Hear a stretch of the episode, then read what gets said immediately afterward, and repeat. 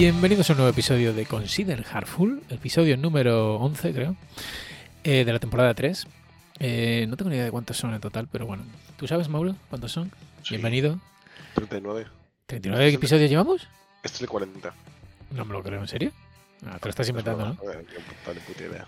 Bueno, grabando de nuevo desde la soleada Galicia, con Mauro encerrado en una habitación por COVID. ¿Cómo va eso, Mauro? ¿Cómo va ese virus? Perfecto, la verdad, hoy me dieron la buena noticia de que tengo COVID. A ver, ahora ya no, no hay que preocuparse tanto, ¿no? Esto ya... Sí, ¿no? O sea, dices por morir. Correcto. Ah, bueno, tranquilo. Eh, De hecho, no, no tendría ni por qué encerrarte en una habitación, creo. yo no estoy encerrado en una habitación. Ni en casa. Ahora mismo, ahora mismo sí. No, pues voy a pasear. Probablemente salga después. Qué tío, qué juventud, qué asco, Dios mío, qué asco de juventud por ahí infectando, va repartiendo el virus. En fin, estate en casa, hostia, como hicimos todos los hombres y mujeres de buena voluntad. Eh, ¿De qué vamos a hablar hoy, Mauro? Que, a ver, hoy voy a aprovechar porque veo que estás, eh, estás normalmente estás a 0.75, hoy estás a 0.50. Eh, además, hoy, eh, prepárate para rellenar huecos porque en algún momento voy a tener que mutearme para sonarme los mocos. Ok, toser. sin problema, está preparado, mira, mira.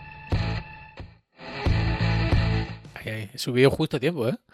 Perfecto. Que venía la tos, viene tos. Ya tengo, ya tengo el botón en el mute eh, para estar preparado. Perfecto. Pues, de- de- cuéntame, ¿cómo va el rollo? ¿Cómo va el rollo? ¿De qué vamos a ¿El hablar hoy? ¿De qué vamos a hablar hoy? Nada, antes de nada me gustaría hacer un inciso. Nada, Ah, no, por supuesto. da igual, no, ah, ¿quieres dedicarle el podcast a alguien? Eh, sí, Venga, a Bill Gates. a Bill el. COVID. ha dicho, eh, ¿sabes que ha dicho que lo peor está por llegar? Bill Gates, Sí. perfecto. Yo tengo la Creo que van a teoría de sacar una que, versión nueva de de que Windows. cierto influencer del código estadounidense, al que criticamos mucho en este podcast, eh, habló con Bill Gates para que nos boicotease. Seguramente. Seguramente es todo una estratagema de Uncle Bob. Bueno, yo creo que la gente ya está un poco, a lo mejor, ya diciendo de qué cojones van a hablar los dos subnormales estos. Eh, a lo mejor va siendo hora de decir de qué vamos a hablar, ¿no? Pues, Vamos a hablar de. Bueno, a ver, lo dijimos. O sea, a ver, pausa. Lo dijimos en el último podcast, al final. Si nadie a estas alturas sabe de qué vamos a hablar, es porque o bien no sabe leer el título en Spotify o en la plataforma en la que lo escuchen, o bien no se, no se escuchó el último podcast al final. Pero bueno, vamos a hablar de Evolutionary Architectures, ¿verdad? ¿Y te sorprende o qué? ¿Cómo? Sí te sorprende que alguien no se haya leído, que no se haya escuchado el, el podcast anterior. Yo creo que la Ah, gente se lo claro, pone de claro fondo. Yo me lo, yo me lo pongo de fondo. Eh, para dormir. Eh, vamos a hablar de Evolutionary Architecture. That's true, that's true. ¿Y qué es eso, Mauro? ¿Qué mierda es esa? Bueno, es un libro. Eh, Muy bien. Vamos a hablar ¿qué del libro. ¿Cómo es el, cómo es el acabado? Eh, ¿Es cosido o pegado? Me lo leí Really que nos lo van a quitar a partir de. Bueno. Uh, cierto, tío. Se va Really. Qué mierda. Bueno, Eh, te han mandado el mail de la oferta, ¿no? 400 pavetes por ser de ACM. Está bien, ¿no? Barato, porque creo que son Pues- 600 si no eres o qué. Bueno, eh. ¿Vamos a hablar del tema o qué? Seguimos hablando de. ¿Qué Eh. tal? ¿Hiciste la, hiciste la compra hoy? o? Hoy sí. Eh, venga, hablamos, hablamos. Eh, ok. ¿Qué son Evolutionary Architectures? Bueno, pues. O sea, una evolución de arquitectura es una arquitectura que permite de manera guiada iterar y evolucionar el código, ¿no? Lo que es- Y ¿Qué es guiado? Es que esta es la gracia, ¿eh? A mí es lo que más me moló de este rollo, porque es algo a lo que nunca presté mucha atención, pero guiado quiere decir que tú en todo momento tienes maneras o, o intentas tener en la ma- en la ma- en mayor medida maneras de medir que tus constraints sobre la arquitectura se están cumpliendo conforme la arquitectura va evolu- va evolucionando. A mí esto me moló bastante, tío. Eh, ¿Qué opinas de esto tú? Eh, sí, me, me- me- me gustó. O sea, yo cuando la primera vez que me leí el libro, comentario pedante, Total, eh, que- eh, no me gustó. O sea, me pareció un poco chorra. Ajá. Pero no sé, no sería el momento, no sería el lugar, no sería, no sería la hora. Espera, venga, sonada, sonada de moco se viene. y, Pero la idea es que la gente no se entere. Ah, vale, vale, perdón. tal, Pero yo es por describir. Eh, como- a ver, cuando estemos en YouTube ya no hace falta. Eh, entonces, esa, esa, el, rollo de las fitness functions, que es un concepto que aparece muy temprano en el libro, eh, o sea, no os estamos destripando nada, aunque para eso es este podcast, por cierto, eh, aparece, muy aparece muy pronto y tal, y me pareció bastante... eh, bla. No sé si porque no lo leí con atención, fue, no sé, no la verdad. Eh, sin embargo, esta vez le he dado una segunda leída a, a esta parte y me parece que, que tiene bastante sentido. De hecho, eh, de hecho, yo sí que había pensado en esto. Quiero decir, estaba ya hace tiempo que vengo buscando. Y de hecho, un día, un día grabaremos un podcast sobre esto. Segundo comentario del día. Pero, pero no, pero es cierto. Yo hace mucho tiempo que vengo recopilando, haciendo una pequeña recopilación de. Claro, yo no sabía cómo llamarlo. Mira, me había leído el libro y se me había olvidado el concepto y tal. Pero creo que encaja mucho con, esto, con este rollo. que prestas atención, ¿eh? La, primera vez que... Es que no lo sé, tío. Yo creo que fue una leída así muy por encima. Eh, entonces. Eh, yo llevo un tiempo recopilando como como métricas o, formas de medir. O sea, hay una cosa que me interesa mucho, ¿no? Que es acabar con las discusiones absurdas de... Bueno, ya lo sabe, lo sabe todo el mundo, ¿no? nuestros oyentes. Ya llevamos detrás también leyendo libros de software engineering, intentando un poco, no sé, basarnos de alguna manera en, datos en lugar de en, conocimiento subjetivo y experiencia, ¿no? Eliminar las opiniones lo mayor posible, ¿no? Efectivamente. 20.000 podcasts creo que... sí, entonces sí que es un tema que me interesa mucho y que últimamente pues estoy haciendo una recopilación y que, un día podemos hablar de eso, de, formas de medir, pues por ejemplo, eh, cómo medir si los test son, si unos test son buenos, una batería de test es buena o no es buena, ¿no? O sea, pues dices, por ejemplo, pues estos test son muy son muy son resistentes al refactor. ¿Tú cómo medirías eso? Claro. Pues, pues, pues se puede medir. Yo creo que es que hay que, hay que o sea, todo se puede medir. Yo creo que, no sé si esto el trigger fue aquel aquella newsletter de Bonilla de que hay una evidencia de nada, no sé si te acuerdas de eso, ¿no?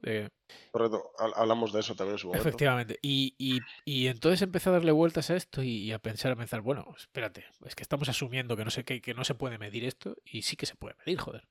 ¿Por qué no se puede medir? Claro que puede medir como de, resistentes al refactor son tus tests. Tú puedes sacar cuántas veces modifican los tests. ¿No? Y puedes sacar un ratio. Entonces, hombre, quizás no sean métricas pero al final, bueno, es, es, es, el método científico. al final el método científico consiste en experimentar, sacar unos datos y analizar esos datos. y, yo creo que, que, que ya, va, ya llegando hora, va llegando hora de que nuestra disciplina también empiece a basarse en datos y menos en opiniones. Y también que, nos, son herramientas que me parece que podemos usar para, para eliminar eh, la subjetividad que aporta el contexto donde una solución funciona o no funciona. ¿no? Es decir, bueno, vamos a ver si funciona y con esto lo podemos medir. Y puede que no funcione o puede que sí funcione. Incluso para lo que propone el libro, ¿no? que también es pues para saber si estás haciendo las cosas bien o no. Y un poco guiarte. Pues eh, si tú tienes unos requisitos arquitectónicos o requisitos no funcionales o como quieras llamarlos, impuestos por lo que sea, por los motivos que sea, eh, tú puedes saber si las decisiones que están tomando, que estás tomando, están yendo en ese sentido o están yendo en contra de, ese, de, esos requisitos. Eh, gracias a estas fitness function o como yo lo llama o llámalo como quieras, que al final no dejan de ser pues un mecanismo que va chequeando esas propiedades a lo largo del tiempo entonces, bueno, eh, me pareció bastante interesante, pero me parece insuficiente. Quiero decir, espero que el libro, porque la otra vez, eso sí que lo voy a decir, ¿vale? la otra vez llegué hasta aquí, hasta el capítulo 3. y ahí vale. Ahora tengo pensado terminarlo, pero porque espero que el libro eh, empiece a hablar de algo que, que yo no sé si me he inventado yo o es verdad que lo dice, te dejo a ti que lo confirmes, que habla de que no solo es guiado, que es una parte muy importante de lo que habla el libro, pero también de que de, que, de, diseñar una arquitectura eh, para el cambio, digamos, fácil de cambiar. Correcto. Eh, antes de nada, pues, enhorabuena por la charla de 15 minutos que acabas de pegarte aquí. Nada. Eh, de puta madre. estoy de acuerdo, porque el libro en estos dos primeros capítulos aporta más una visión, una visión de la arquitectura, como esas decisiones que tú tomas eh, casi más relacionadas con la infraestructura que, em, que te facilitarán o te complicarán la capacidad que tú tengas de iterar tu código y de ser ágil, ¿no? Pues eh, lo rápido que seas capaz de desplegar, eh, temas de monitoring, cómo, cómo, analizas tu performance, si la analizas o no, etcétera, ¿no? Y las constraints de arquitectura que tú tengas. Pero no habla nada de lo que solemos hablar más cuando hablamos de arquitectura, ¿no? O de lo que, o de la parte de la arquitectura que suele evolucionar más, y por eso yo creo que es más interesante centrarse ahí, que es la arquitectura del código, ¿no? La... Sí, es que eso me gusta mucho el libro. Bueno, me gusta mucho. Es una idea que proponen que, que nunca lo había visto así, ¿no? Y no sé si te ha pasado un poco también. Que ellos dicen que la arquitectura es eso, es construir el código y desplegar el código. Lo mismo te salta Sí. esa parte, bueno, no pasa nada. No, pero quiero decir, pues no me sorprendió tanto, ¿no? Porque quiero decir, en plan, vale. O sea, Bueno, ¿qué- qué- de- eh, no sé, yo no suelo considerar la forma en la que desplegamos el código parte de la arquitectura de, de la aplicación, pero, pero bueno, sí, ¿por qué no? No, no lo consideras a lo mejor directamente, pero sí indirectamente, porque en plan, que sea fácil de desplegar viene muy condicionado de la, de la arquitectura. Claro, Eso es lo que se encuentra. yo creo que es un poco, sí, claro, no es lo mismo si tu Eh, arquitectura es un monolito, como la despliegas, pues es de una sobre esto manera, hablamos, hablamos en el último episodio. que Eh, si tu entonces, aplicación es pues eso que a ti te gusta tanto, los microservicios, ¿no? Con unos te kubernetes muy buenos ahí, ricos, ricos, kubernetes ricos para No, la cara. no, no engañes, no engañes a la audiencia. Hombre, tú, tú empezaste con microservicios antes de que fueran trending. Yo creo que tú, No, no, no, tú fuiste el que le hablaste al señor Netflix de los microservicios. correcto. correcto. bueno, Eh, ¿y qué más? nada, Porque ya no hay mucho más, ¿no? Hasta el capítulo yo- 3, yo creo que ya está, ya está. ¿Hay algo más que tengas por ahí apuntado? déjame repasar. Hablando de Netflix ahora, habla, habla en el habla en un episodio de que una, una fitness fu- function, por ejemplo, que utiliza Netflix es la de la lo del Cha- Chaos Monkey, ¿no? En plan, Sí. Em, no tengo mucho que comentar de esto, yo obviamente nunca lo hice, esto del Chaos Engineering, entiendo que tú tampoco, ¿no? No, no, no. no. Em, hecho, pero me hace gracia una cosa de esto, que es eh, imaginarme, en plan, tú sabes que, eh, por ejemplo, hay un- una persona española, eh, Isidro, Isidro. Montalvo, Isidro ¿No? López, que se llama, Isidro López. que, tiene una charla sobre que él trabajó en Spotify y que en Spotify el modelo Spotify, y sabes, en plan, se cuestiona que realmente el modelo Spotify se siga en- en Spotify, ¿no? Y cosas así. A mí me hace gracia pensar que pase lo mismo en Netflix con la Chaos Engineering, ¿sabes? En plan, que ellos tengan el paper sobre Chaos Engineering, la peña se flipe, y en realidad es que una vez a la semana van, apagan una máquina y ven cómo se enciende otra. ¿sabes? Sí. Eh, en fin. A mí- pero- Eso que has comentado, no de esta manera que tú lo has pensado, que está bien, ¿no? O sea, me- yo no me voy a meter con las cosas que te hacen gracia, pues vale. Pero, pero sí que me parece que puede pasar a gente que se lee el libro, y a mí me pasa, yo creo un poco, y creo que por eso es la primera vez, que es que sientes mucha desconexión entre lo que tú haces normalmente y lo que el libro... O sea, el libro parece que está hecho como para gente que maneja arquitecturas arquitecturas de la repolla, como, ¿sabes? Y entonces parece que, bueno, tú dices, bueno, yo es que para la aplicación que yo hago, pues es que me la pela todo esto. Quiero decir, pff, es que me estás metiendo aquí una movida, es que si el Chaos Monkey, que si el, el adiestrador de monos y no sé qué más. Es que dices tú, pero ¿esto qué es?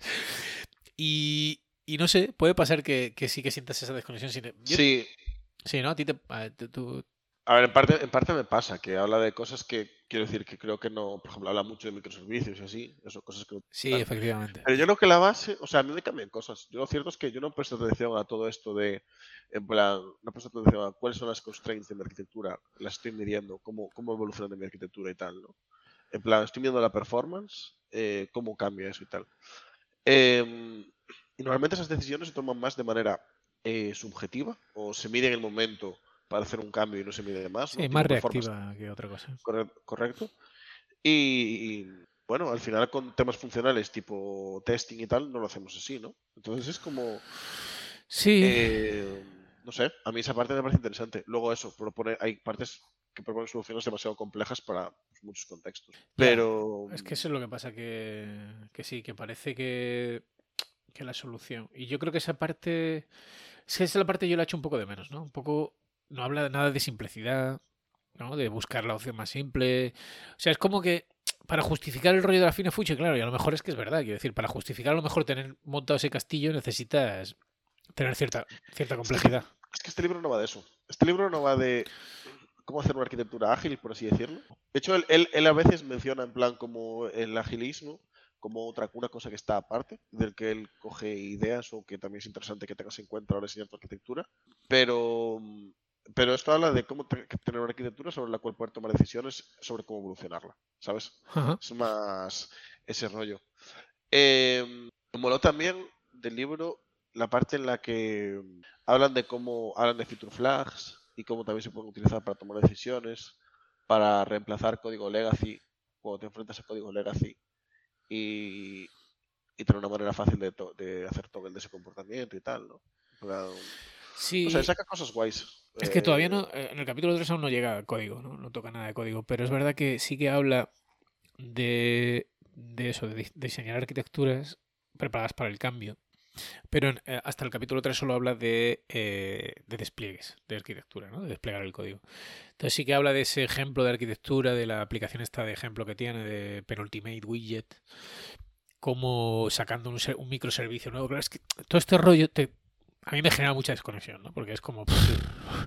Esto, claro, no, no está para nada justificado, ¿no? O sea, además usa para justificar la arquitectura esta del penultimate widget, dice, bueno, porque quiere que sea independientes unos módulos de otros y tal, y no sé qué, entonces montan aquí un castillo con microservicios que lo flipa.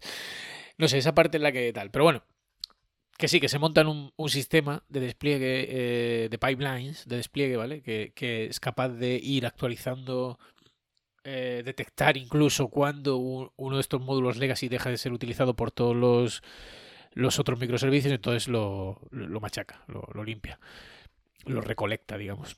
Sí, Entonces, bueno, sí, está guay. eh, no sé, o sea, yo hasta ahora está bien el concepto de la fitness function, ya te digo, yo es una cosa que vengo pensando mucho tiempo.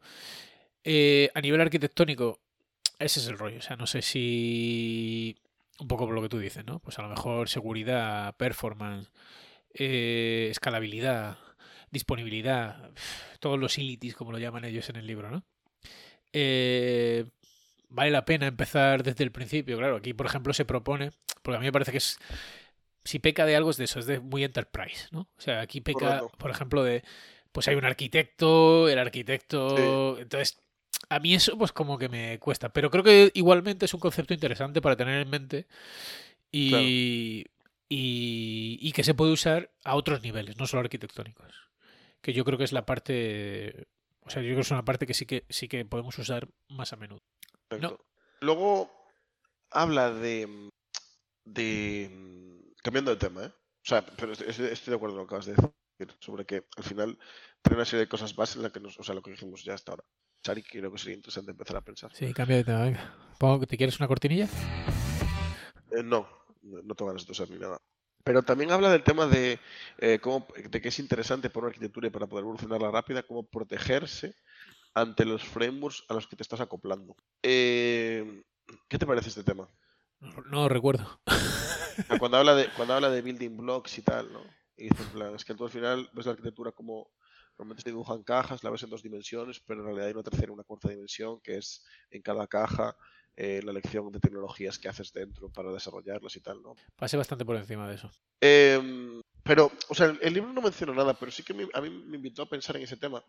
Y lo cierto es que ¿En qué tema? tengo tenido va- varias experiencias en ese sentido. Pero explica el tema, por favor, que no, no, no lo acabo de pillar.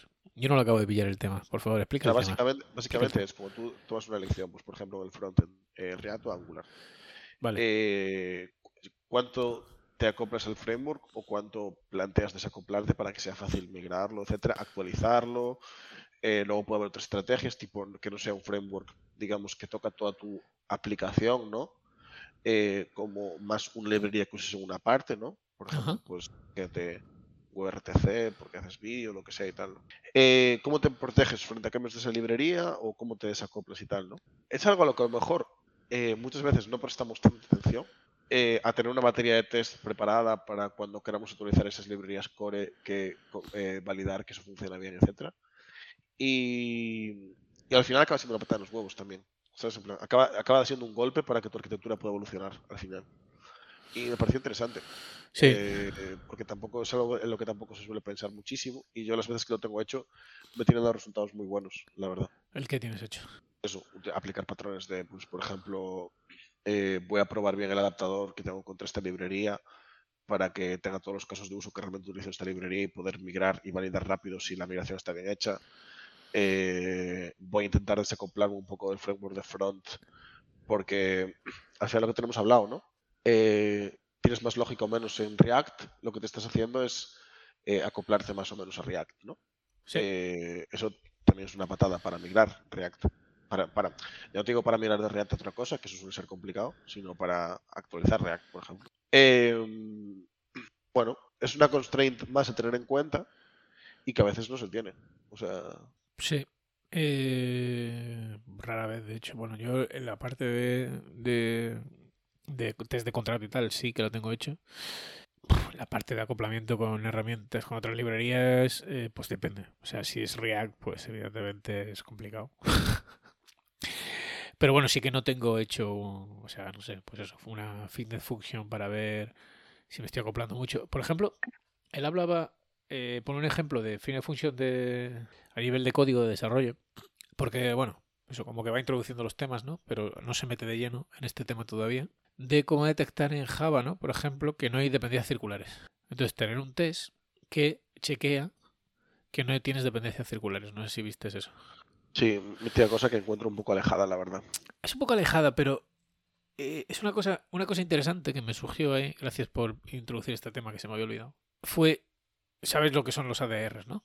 Sí, Vale, pues, qué interesante lo que vas a decir. Creo que te acabo de pillar por dónde vas a ir. ¿a que sí? Entiendo que dices, vas a decir validar los ADRs. Claro, en de- lugar de, no, no, en lugar de incluso escribirlos, explicitarlos con fitness function, ¿no? Decir, bueno, pues si nosotros tenemos este ADR, eh, en lugar de que sea una documentación que está ahí muerta, que luego pf, puede leer la gente o no puede leer, tenemos un, un test. Y, y, y por eso, ¿no? Y puede- al final, sí. al final, per- perdón, te normalmente el ADR es una fitness, fitness, fitness function. Porque de hecho una cosa que dice es que la fitness function a veces es ejecutable y a veces no. Ya. Plan, Lo que pasa es que muchos, me pongo la mano en el fuego, en que muchos ADR son, podrían ser test automáticos ejecutables y no lo son. Puede ser. Pero, pero la experiencia de los ADRs es que suele ser bastante fácil olvidarse de ellos. Pero bueno, está bien. O sea, eso- funcionan más como, como un sitio donde ir a buscar por qué se hizo algo que como una restricción fuerte sobre cómo se hacen las Correcto. cosas. Es que tampoco, tampoco es interesante meter esas restricciones en plan fuertes. Hay algunas que sí, pues por ejemplo, una dependencia cíclica, obviamente, no la quieres, ¿no? Pero mm, también te digo, no entiendo muy bien ese requisito no funciona porque normalmente ya el lenguaje te peta, ¿no? Pero. O sea, de- de- ya No, no te creas, es fácil. pero- Eh, por lo menos en .NET, tú no puedes tener una dependencia cíclica directa, pero sí puedes tener un ciclo. Vale, es indirecto. verdad. Sí.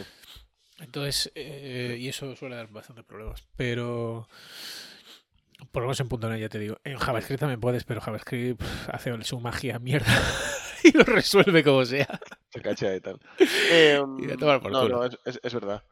Pero, pero el problema es que habrá ciertas restricciones que sí que quieras y habrá otro tipo de ADRs que, que querrás como recomendaciones. Bueno, era una No idea, como- perdona si te, ha, si te ha ofendido, lo siento de verdad, no volverá a ocurrir. Pero era una, No, era una idea sin, sin estaba bien intencionada. ¿eh? O sea, No pasa nada. Intenta hacerlo mejor la próxima vez y ya está.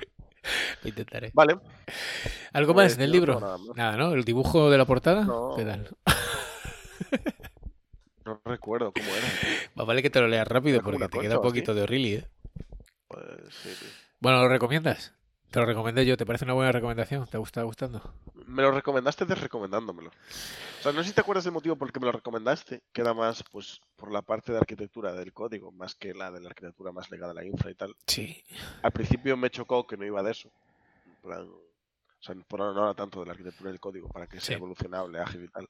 Eh, entonces, de ese lado me decepcionó, pero luego cuando cambié y dije, ah, bueno, pero habla de esto y tal, pues es una cosa de la que nunca me preocupé demasiado y es interesante los, lo que plantea. Entonces, en ese sentido, sí. O sea, sobre, al final el libro va de eso, de, o por lo menos el principio va de eso, de cómo la arquitectura más ligada a la infra, seguridad, o, o temas, o, perdón, la arquitectura, o cómo la arquitectura afecta a requisitos no funcionales y cómo hacer que esa, esa simbiosis sea evolucionable y tal.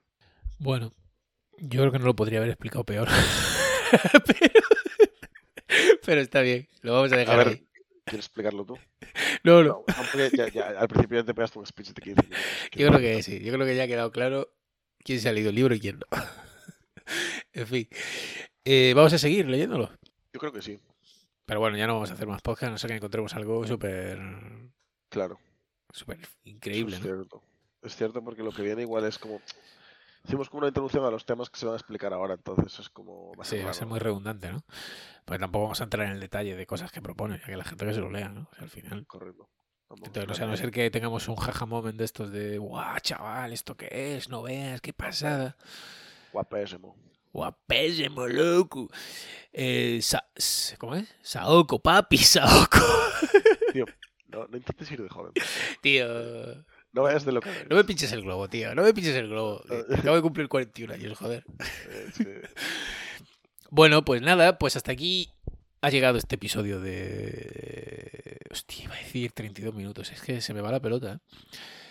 Wow, A ver, cuéntanos cómo tuviste muchísimos podcasts, tío. Sé más pedante, venga. No, no, no, ¿Cuántos no, no, tuviste? no, no, no, tío. Es que a veces es increíble las conexiones que hace el cerebro, ¿eh? Eh, Da igual. Eh, Bueno, a los, a los oyentes eh, que sean gallegos, que lo sabrá, a decenas, eh, el día 4 de junio hay una conferencia de Santander en Santiago.